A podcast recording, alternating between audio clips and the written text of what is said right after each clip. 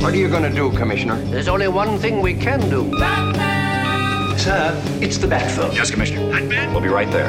Biff Bam Pow. This is Batman Land. Be Careful, maybe a trap. Each week we chat about the 1966 Batman TV show.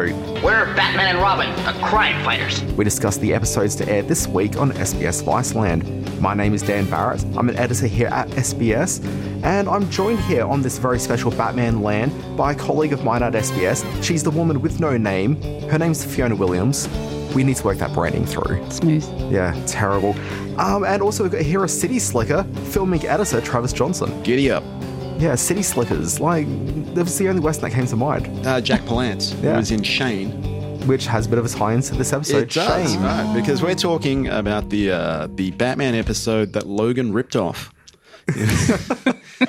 the first dark superhero story to reference the classic movie Shane, the, the western with Alan Ladd, except in Batman it's called Shame. Uh, it's a two-parter from '67, the second season of the '66 Batman. Now, I have this very strong recollection of this double parter from being a kid watching this, because every time Channel 10 reached these episodes on the rotation, because it was on every afternoon, mm-hmm. I watched these episodes and I used to just bristle at watching these episodes. I remember hating these episodes.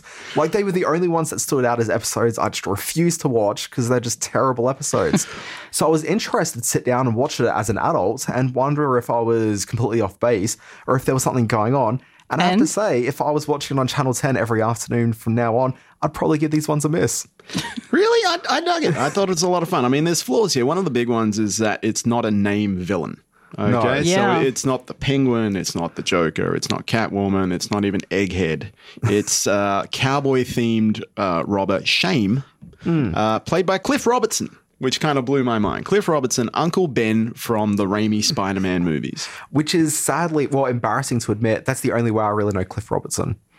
It's okay. That yeah, he's in he's in the three movies, so yeah, I Yeah. think it's it's fair enough. And we're talking about a superhero series here, so no shame. He No, has an ah, esteemed history, though. Yeah, like, well, it's four kind of years. embarrassing. Four years prior to this, he played Kennedy. He played JFK in PT 109. He was actually Jack Kennedy's personal pick to play him in the movie, which didn't perform too well. Mm. And a year after appearing in Batman, and I love this, he won the Academy Award. He got Best Actor for his performance in Charly, which is a, a big screen adaptation of the sci-fi story Flowers for Algernon. Which is kind of a little bit weird because usually Batman is where actors' careers go to die rather than. Yeah. uh, exactly. No, but here on the strength of shame, Yeah, He got Obviously, noticed. Shame got him that role. got him the role, got him the Oscar. Yeah, and then he played the president again in Escape from LA. Yes, yes, he did. Yeah. Yes, he did. I've seen Escape from LA. Oh, there we go. So ding there we ding. go. Yeah. now, I should say, we've actually got a bit of a unique Batman here where, because the episode is so heavily rooted in this one film called Shane, which I don't know if people have seen or not, it's a very well regarded Western movie. Is it ever? Yeah. Yeah. Uh, Professor X really likes it. he really did. And because we're going to talk about that to a certain degree, I wanted to bring in Travis because you're a film guy. I am. And Fiona, you're our resident film lady. Indeed, I am. Yeah, so we've got some groundies here. You guys know what he's talking about. So this dun- That's a long bow to draw, but let's see how we go. comparative to me, the dunderhead in this conversation. So anyway, we're going to barrel forth. We're talking about two episodes from Batman here. There's Comeback Shame, which aired on the 30th of November 1966, and it's How You Play the Game on the 1st of December 1966 is when that one aired. But Fiona, I never remember what's gone on in Batman this week. Please run us through it. All right, settle in because this is going to be a long one, but, or should I say, saddle up. Today's varmint slash villain is the misguided cowboy named Shane, Shame on you, shame. a sharpshooter and a revhead who steals prestige car parts one piece at a time Why would anyone just steal bits and pieces of cars? as part of a grand scheme to build the ultimate hot rod that can outrun the Batmobile. Make that there Batmobile look like a turtle with arthritis. Not sure exactly how this makes him a cowboy, but just go with it. All right, amigos, let's go. He hangs out at an old movie lot in its Wild West Frontier Town Saloon with his posse, Okie Annie, Shame, honey. It ain't so much the car, it's the fellas what drive it. Messy James, I'm gonna pour me three fingers this here tonsil varnish. and Rip Snorting. We ain't got a chance against the dynamic duo. A precocious kid shows up and overmilks the references to the movie Shane and gives the first episode its title. Come back, Shame! Shame, come back! Oh god, and does he ever over Oh, again? that kid. Anyway, not finished. Bit more to go. Bruce Wayne anticipates where Shame will get his next car parts from with the help of a local DJ and car nut, Hot Rod Harry, Hot Rod Harry, your musical maestro. and plants his own limo as bait, causing Okie Annie to trick them into an ambush when she spots them buying lingerie for Aunt Harriet, A full slip, size uh, 38, white and washable. which is glossed over, but probably deserves an establishing scene back at Stately Wayne Manor. But anyway, never mind. Having anticipated the ambush, Bruce summons the Bat Bikes and the Alf Cycle, There you are, Alfred. The Alf Cycle.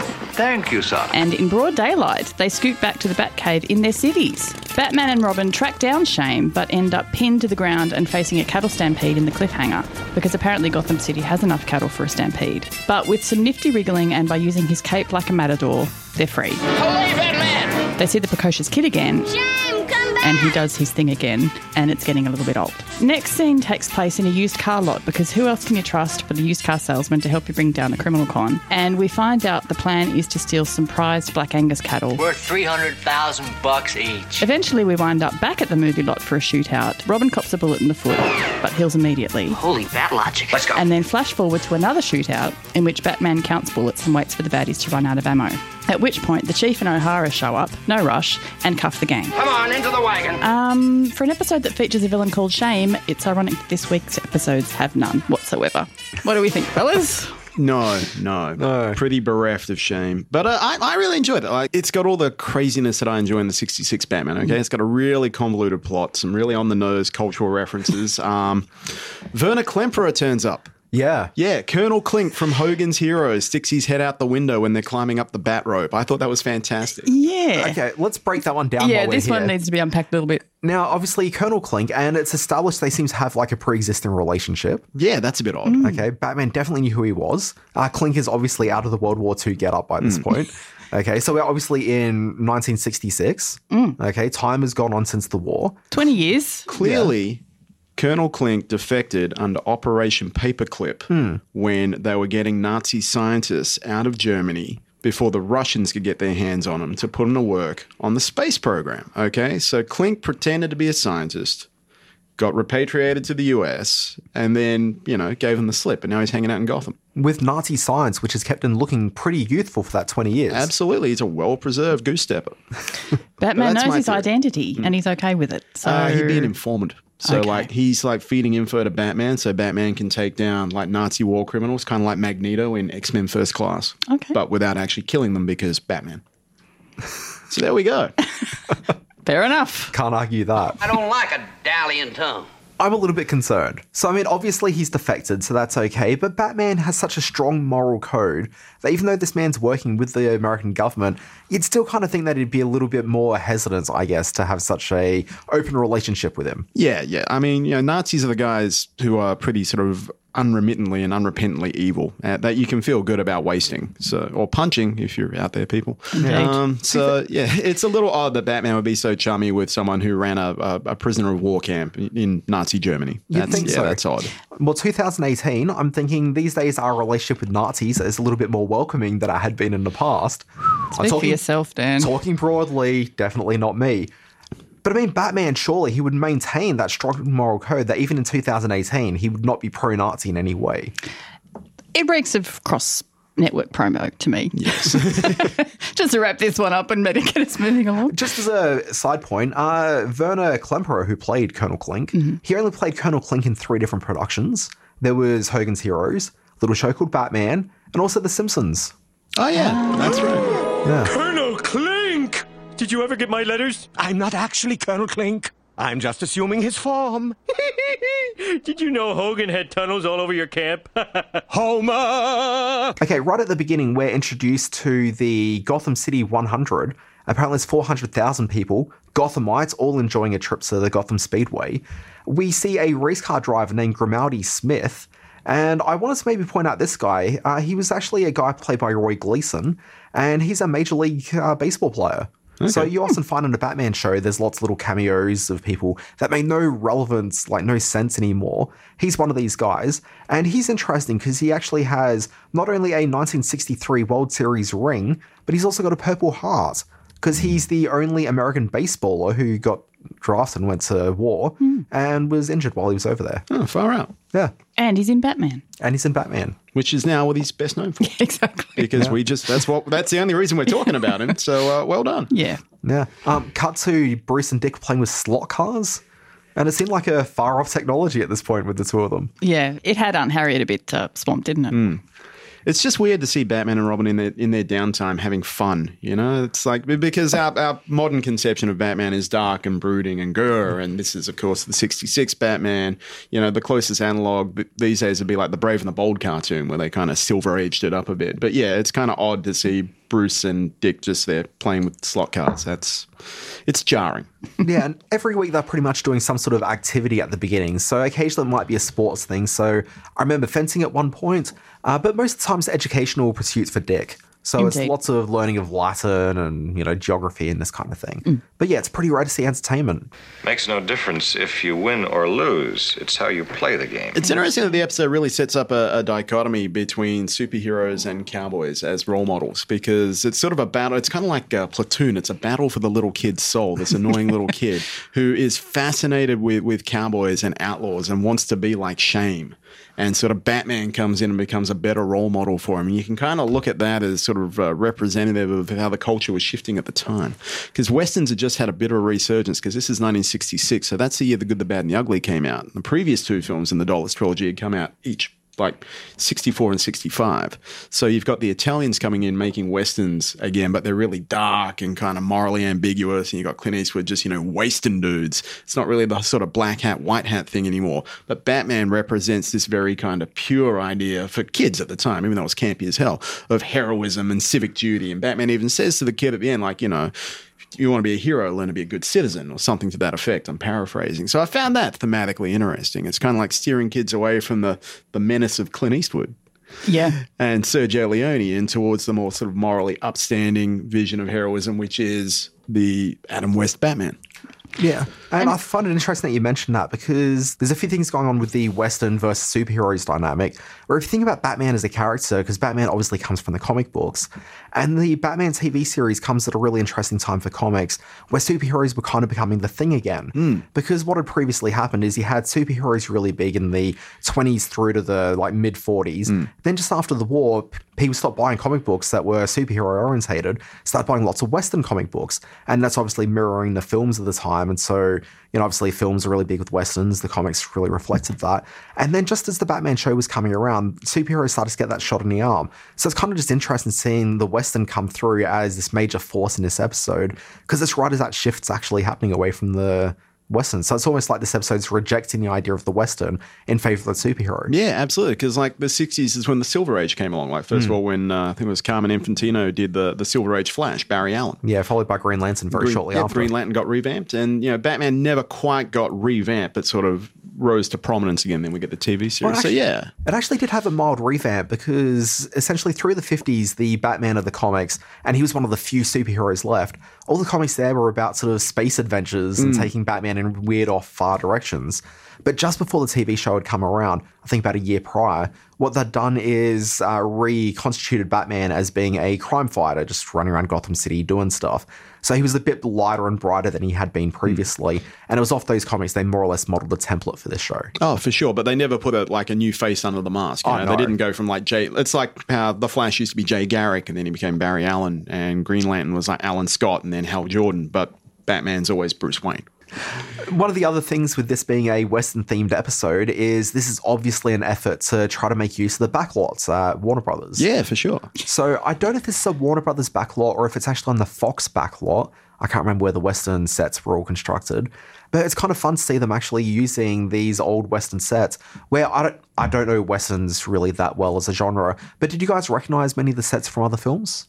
I'm embarrassed to admit it struck me as maybe the Brady Bunch episode when they get locked in the jail, the Gold Rush. I thought was the, you know, that one with uh, when they go to the Grand Canyon and Yeah, yeah, yeah. that seemed quite familiar to me there. I- it probably is the same sets. Yeah. I'd be I went straight to TV as a reference. Almost yeah. certainly, yeah. Yeah. But so many movies that people have watched, I'm sure, are using these exact same sets.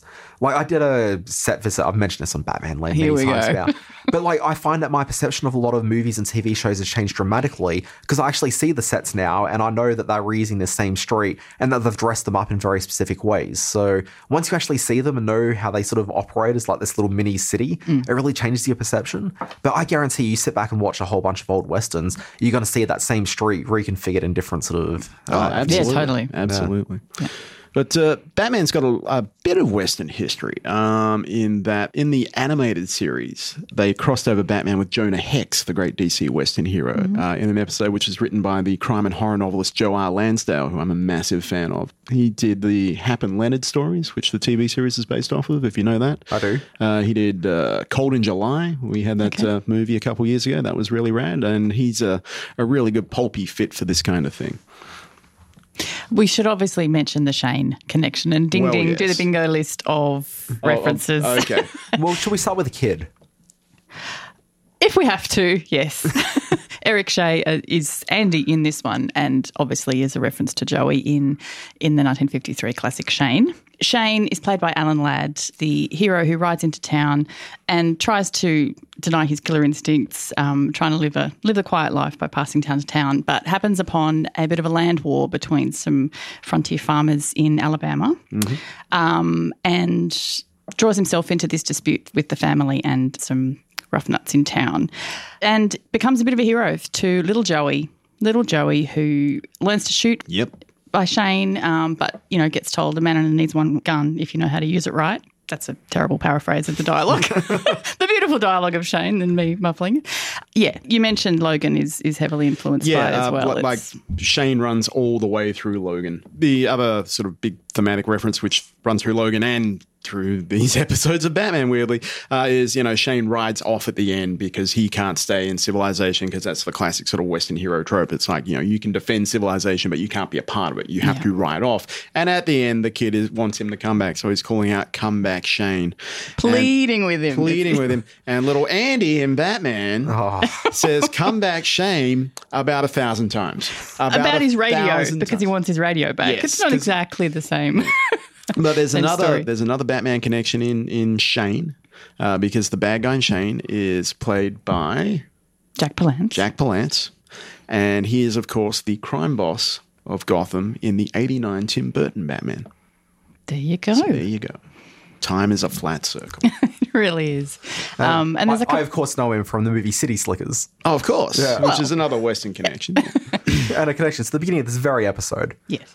And there's more Shane in Shame um, with the big bar brawl. And Oh, yes. um, yeah, because in Shane, they, they there's no guns in the town until there are, thanks to Shane and bad guy Jack Palance. Um, but uh, yeah, so we've, we've got some epic bar brawls in Shame in the movie lot. And also then we have multiple shootouts um, coming down the track. So there's a few references um, flying thick and fast in the old Shame. Yeah, even Hmm. the casting of the annoying kid is a reference because there was a Shane TV series which aired about a year before the Batman TV series had kicked off, and the kid actor's older brother had played the young boy in the TV show. Yeah, yeah. Far out. Yeah. Down the rabbit hole we go. um, and speaking of the little tyke who played Andy in Shame, um, that's Eric Shea, who I know from the Poseidon Adventure, which is a bit of a guilty pleasure of mine. As Oh, don't be guilty about that. I love that It's film. great, isn't that it? film is awesome. Yeah, who's guilty about that? yeah, I know. Um, as Robin, little little Robin, who's on the on the ship with his sister and wants to go and meet their parents in Greece, but calamity ensues. Yes. And there was a remake called Poseidon, which starred Kurt Russell, who was in Tango and Cash, where the bad guy was played by Jack, Jack Palance. Who was also in Escape from LA, where Cliff played the uh, president. There we go. So it is all happening. it's all happening. In order to play, this is a Spider Man thing, not a Batman thing, but in order to play Uncle Ben, you must have played JFK at some point. I've figured that out. Because Martin Sheen is Uncle Ben in the, the truncated, uh, amazing Spider Man movies, and he played JFK. And of course, Cliff Robertson played JFK in PT 109, and he's played Uncle Ben. So basically, you need that sort of new idealism, Camelot moral center to be Uncle Ben in Spider Man. Hmm. Shame? Which shame is that? The conniving cowboy of crime. Oh, that shame. Sorry, I can't help you. So the scene that really stood out to me, we go lingerie shopping in one scene. Bruce and Dick are very uncomfortable about it. And so's the audience. And so is the audience. okay, first of all, there's no scene that establishes what they're doing going lingerie shopping, right? I didn't. miss They something? mentioned that they should, Aunt Harriet gave them a shopping list, and then they look at it and oh wait, so yeah, they're not details orientated when they're not Batman and Robin. Also, Aunt Harriet's always Milk, struck me. Eggs, Yeah. G, G-string. Full, oh, full oh. slip. But she's always struck me as such a particular lady where I can't imagine she'd want her nephew or the older man that lives with her nephew in the house to go and go lingerie shopping for I her. know it's a little peek behind the curtain at Aunt Harriet. It's a bit weird. It's a bit weird. Yeah, I felt very uncomfortable about the whole situation. Not as uncomfortable as they did. But I mean, you'd imagine Bruce is supposed to be a eligible bachelor around a place. Like, surely he wouldn't be that embarrassed going shopping for lingerie. I mean, I think to I think myself, asking for Aunt Harriet's size at the store might give him pause. that might be it. Yeah. Nah. I don't know, because I look to like Bruce Wayne in the same way I would Don Draper. And I think would Don Draper be embarrassed about this? No, therefore Bruce Wayne should also be fine. Yeah, that's fair enough. Okay, but his young charge, Dick Grayson, is in tow, so you know he's got to be the upstanding influence. Exactly what sort of lingerie? Well, it's, um, I, I think one would, s- uh, how would you say it, Dick? Oh, it's like it's. Uh, he wants a full slip, size uh, 38, white and washable. Oh, merci, madame. Yes. My biggest concern with the Okie Annie when she comes wandering into the next scene is that she walks into the lingerie shops and she seems to be carrying like a rifle with her. Fair point. Like, yes. is that acceptable around Gotham City? Open carry. Well, evidently. And you also consider the fact that at one stage, Batman points out that Shane would be only likely to travel around at nighttime because of the strange getup that he wears, which I thought was fantastic. But you got people wandering around with firearms all day. Like, Gotham City seems like a pretty open place. I think a bit of costuming is not necessarily the big issue. Yeah. And on the subject of crime, at the start, when Shame starts taking um, car parts to, to build his massive car that's going to beat the uh, Batmobile, three car thefts has the police calling the Bat phone. That yeah, that that seems like they're, They're just overreacting a outsourcing their jobs at this point, aren't they? No, no, no, no. They point out that they were perfectly happy to look after the car thief, like thefts on their own, but it was the silver, uh, platinum bullet that was left behind, which is the calling card, as we all know, of the greatly feared Shame. Shame has come back to taunt us with his western wiliness. Ha. What a frightening felony rustling the most expensive automobile in racing. Uh huh. Okay, and that's what triggered them to think that they need to call in a Cape Crusader. Which turns into a massive red herring anyway. The platinum bullet is really just a regular bullet coated. And a nice little gag there with Batman. He says he'll take it away to the Bat Analyzer Yeah, to get checked and basically just chomps on it and realizes the coating. I did like that that cop could recognize platinum by sight. Like that, that was impressive because I can't. I got no idea. Uh, speaking of bullets, I really like there's the shootout right at the end, and everything goes like dark and dusty because you know we're in the west and all that happens. Uh, and they're counting the bullets, Yeah. and he's like, "Was that 53 bullets or 54?" But he can't count to 54. He has to check with Robin to, Yeah. uh, what's nine times, whatever. Well, he probably can, but it's part of the ongoing education of Robin. They're out of bullets. Now we'll see if you guys are as brave without guns for protection. On the subject of bullets, Robin gets shot in the foot. Yeah, what kind of technology is Batman packing when he can basically heal a bullet wound in like less than what twenty four hours? Like it's it's same day treatment, right? Yeah. Like, Robin is fine. He is fine. Yeah, he's skipping on his feet right at the end. Yeah. Hmm. Eagle eared Batman Land listeners, a couple of episodes ago, it was revealed that they had bulletproof shoes. Continuity error. Mm. Ooh. So, what gives? New shoes for season two, clearly. In the Penguin turn straight, wait, no, he ain't episodes. Call back. That's very good recall. Thank you. Talking to you is like talking pig Latin to a donkey. What's the chili and avocado thing? The chili and avocado clues, the little uh, trace elements on the steering wheel. It's just there so Robin can say holy guacamole. That that's the only reason that exists. and for that, we're eternally grateful. That, that was pretty good. But what restaurant serves the best chili and avocado dip in Gotham City? Holy guacamole! The Adobe Hacienda in motel and eats on the inbound state highway. Let's go. Now, Fiona was watching this next to me at work earlier today, and I didn't understand what was going on with Laughing Leo's used cars. And there's an old lady in it, And at first, I thought maybe it was Grandma from or Granny from the Beverly, Beverly Hillbillies. Hillbillies, yeah. but it's not her.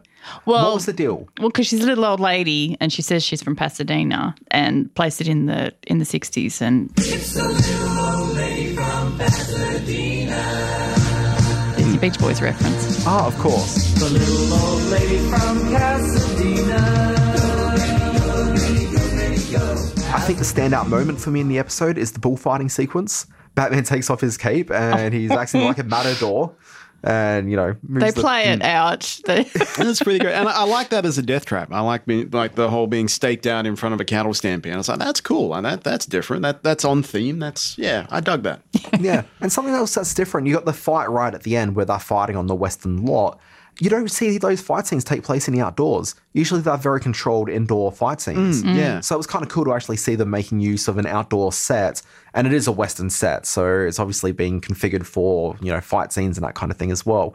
So it was kind of, I'm sure, a safe environment to do it, but it was fun to see it on the outside, and there was some cool camera shots coming from the inside of the horse pens and that sort of thing. Mm. Mm. Yeah.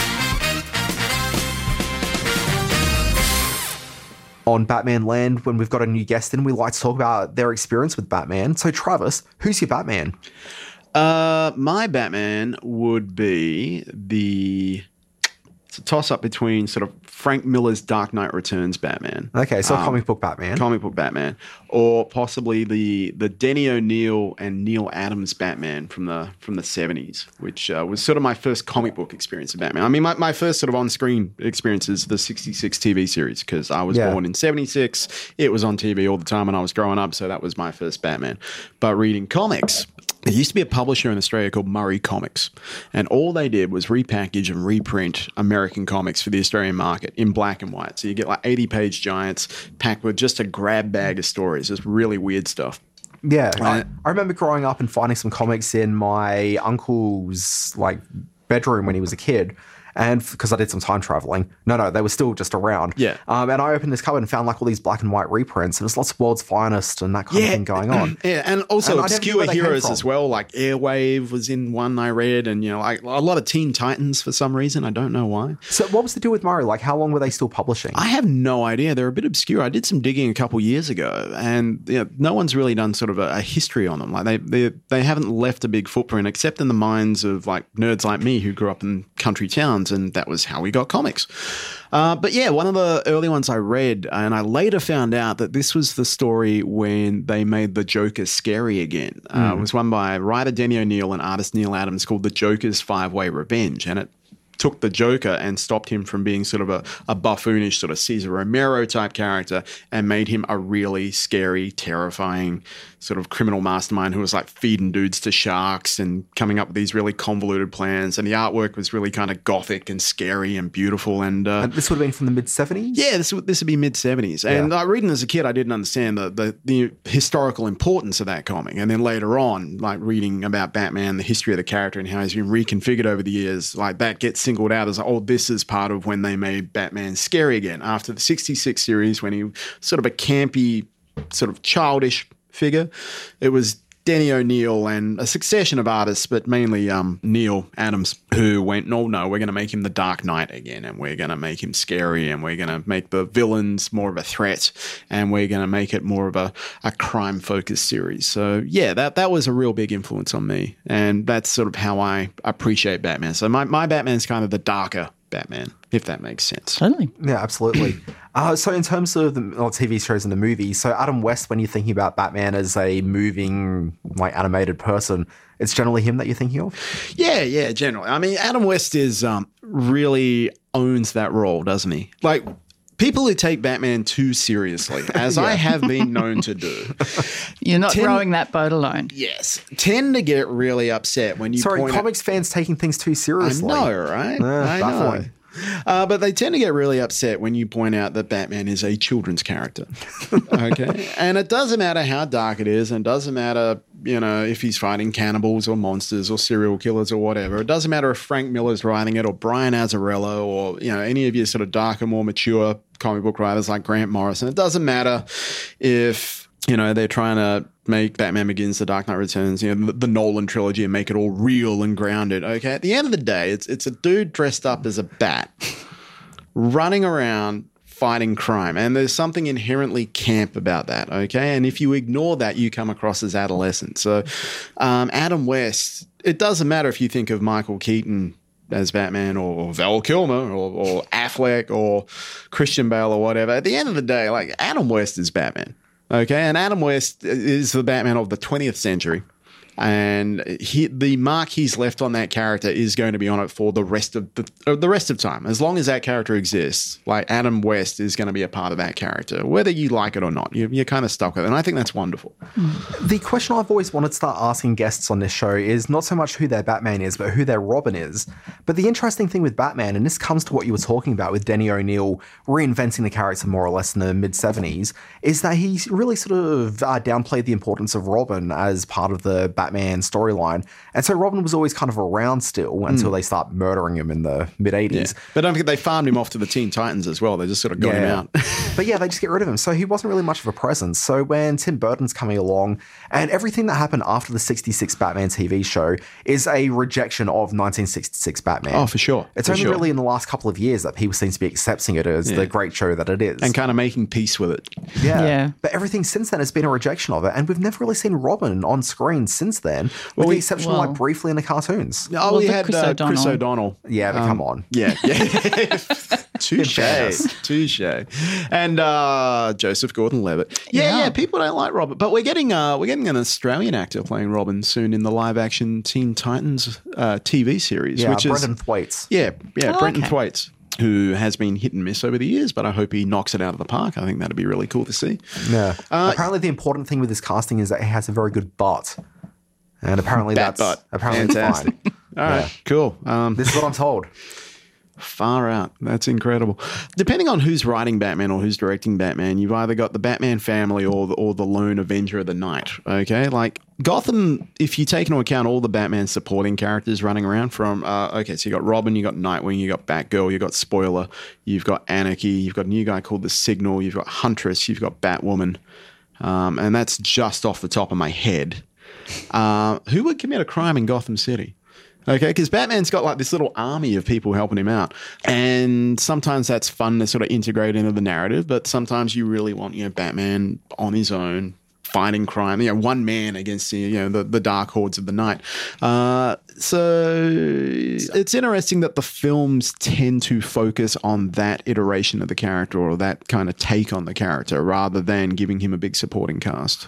Which I mean, I kind of get because the interesting part of a lot of superhero films, for I guess filmmakers coming to these characters for the first time, is the origin story. Hmm. So I mean, I can I understand from a thematic standpoint, that's where the interesting stuff is with the character. And if you're going to start building out his world into all these supporting characters, that's always much further down the track. And by the hmm. time that you reach that, you've already sort of sunken your franchise by having Joel Schumacher take over. Yeah, yeah, pretty much. And I guess they're getting into that now with Justice League, sort of getting him some some peers. Yeah, but now, now it's not and quite I, the same. I think Batman works really well in the Justice League context. I like seeing him sort of bounce off other characters. Um, I think that's really cool. But it looks like uh, you know Justice League's kind of screwed the pooch, as it were. Um, it's you know like Affleck doesn't want to do it anymore. Yeah. and you know.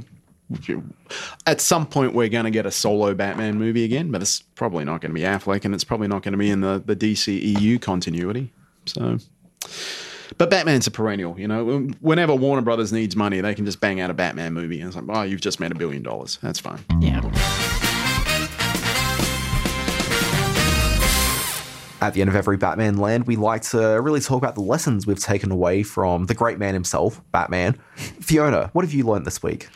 Um, well, what I learned probably doesn't reflect so well on Batman. Um, in I, I refuse to believe. I know, right? Just settle in. Bear with me, though. He's he's a hero. Don't get me wrong. But this this small insight into uh, Bruce Wayne slash Batman. We mentioned um, the rapid healing capabilities of the Batcillin, but they're keeping it to themselves. I mean, you know, you could you could have that and just eliminate diseases forever. Well, don't forget, last week they just like they revealed they know how to create diamonds. Well, this is true. Yeah. Yeah, like pure diamonds as well, like with no artifacts. But Yeah. Superman can do that as well, all right? He could just compress coal in his hands and create a diamond. This is the problem with superheroes. They never work on the fundamental issues affecting the world. They're always short stopgap measures. It's always Mhm. just punching criminals in the face or rescuing reporters from crashing helicopters, but it's never like creating a breadbasket in the, in the deserts of Africa or, you know, stuff like that. Or, you know, raising the, the technology of the, you know, the medical industry. Yeah, um, there's no caper in that. So what's the point? Now, they make no reference to Superman or Metropolis or anything like that within the Batman TV series. But I always do like to believe that it happens in the same world as the Adventures of Superman TV show. And the Green Hornet, because the Green Hornet pops up in an episode, which is weird. Hasn't happened yet. It's later this season. Hmm, with Bruce Lee. Actually, technically, sorry, they had been in it because they popped their heads out of a window in an earlier episode this season. Brilliant. Yeah. Uh, Travis, are there any major lessons you learned from Batman this week? I learned why Angus burgers are so expensive, considering each bull is like three hundred thousand dollars in like nineteen sixty six money. So uh, I don't know how much those cows are worth now because I'm not good at math. But uh, wow, that is something. And think about how much money you could extract from that one cow or bull who has the knowledge of the secret identity of Batman and Robin. Yeah, It's very true. one knowing bull. Yeah. Unless that's why Alfred had to leave early because he had to murder that bovine. Before Animal Man turned up and learned Batman's secret identity by talking to it. One of the big things with Batman from the 66 series is he's always teaching about civility. So I learned quite a few things from Batman about being a good citizen generally.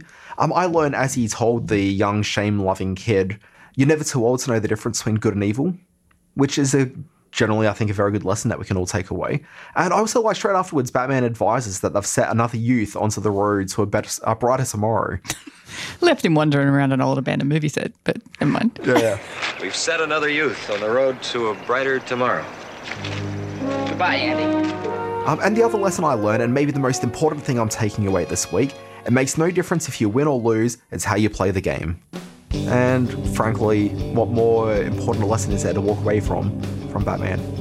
A lesson that we could take away is what our Twitter handles are. Ah, Fiona yes. Williams, we do that at the end of every week. Where can people find you? If you learn nothing else this week, that's my Twitter handle at anything but Fifi. Travis, you're on the Twitters, right? I am. You can find me uh, at celluloidwhiskey.com because I couldn't fit in celluloid and whiskey, which is my personal blog. And of course, I'm all over Filmink. every day, so come and find me there. Briefly, Filmink, so people may be familiar with it, maybe not. Like, what does Filmink do? Filmink. is Australia's premier screen culture website. We used to be Australia's premier movie magazine, but there's no money in print anymore. So come and find us in all the usual social media haunts. Come and subscribe to our newsletter. Come and join Club Inc. so you can get free movie tickets every month. Come and read my reviews. You can see me bag out terrible films and praise great ones.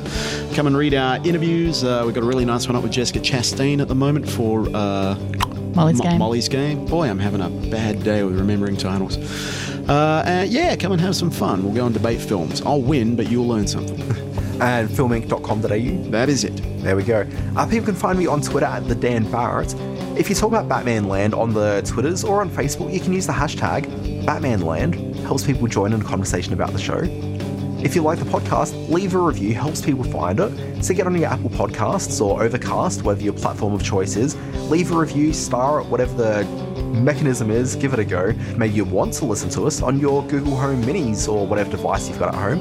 Just say you want to listen to the Batman Land podcast because we're right there, so give that a go. And we'll be back next week. Shame Batman Land time. Shame Batman Land channel. Ah, I've got no shame. Yes. Do we need to check levels or anything? It's all good. We're good. I just felt like it. You really hate this Andy guy, man. Okay, Like, hang on. Okay, here we go. Hang on. I, I think that's unfair. Why, why do you hate Andy so much? Because he's the worst.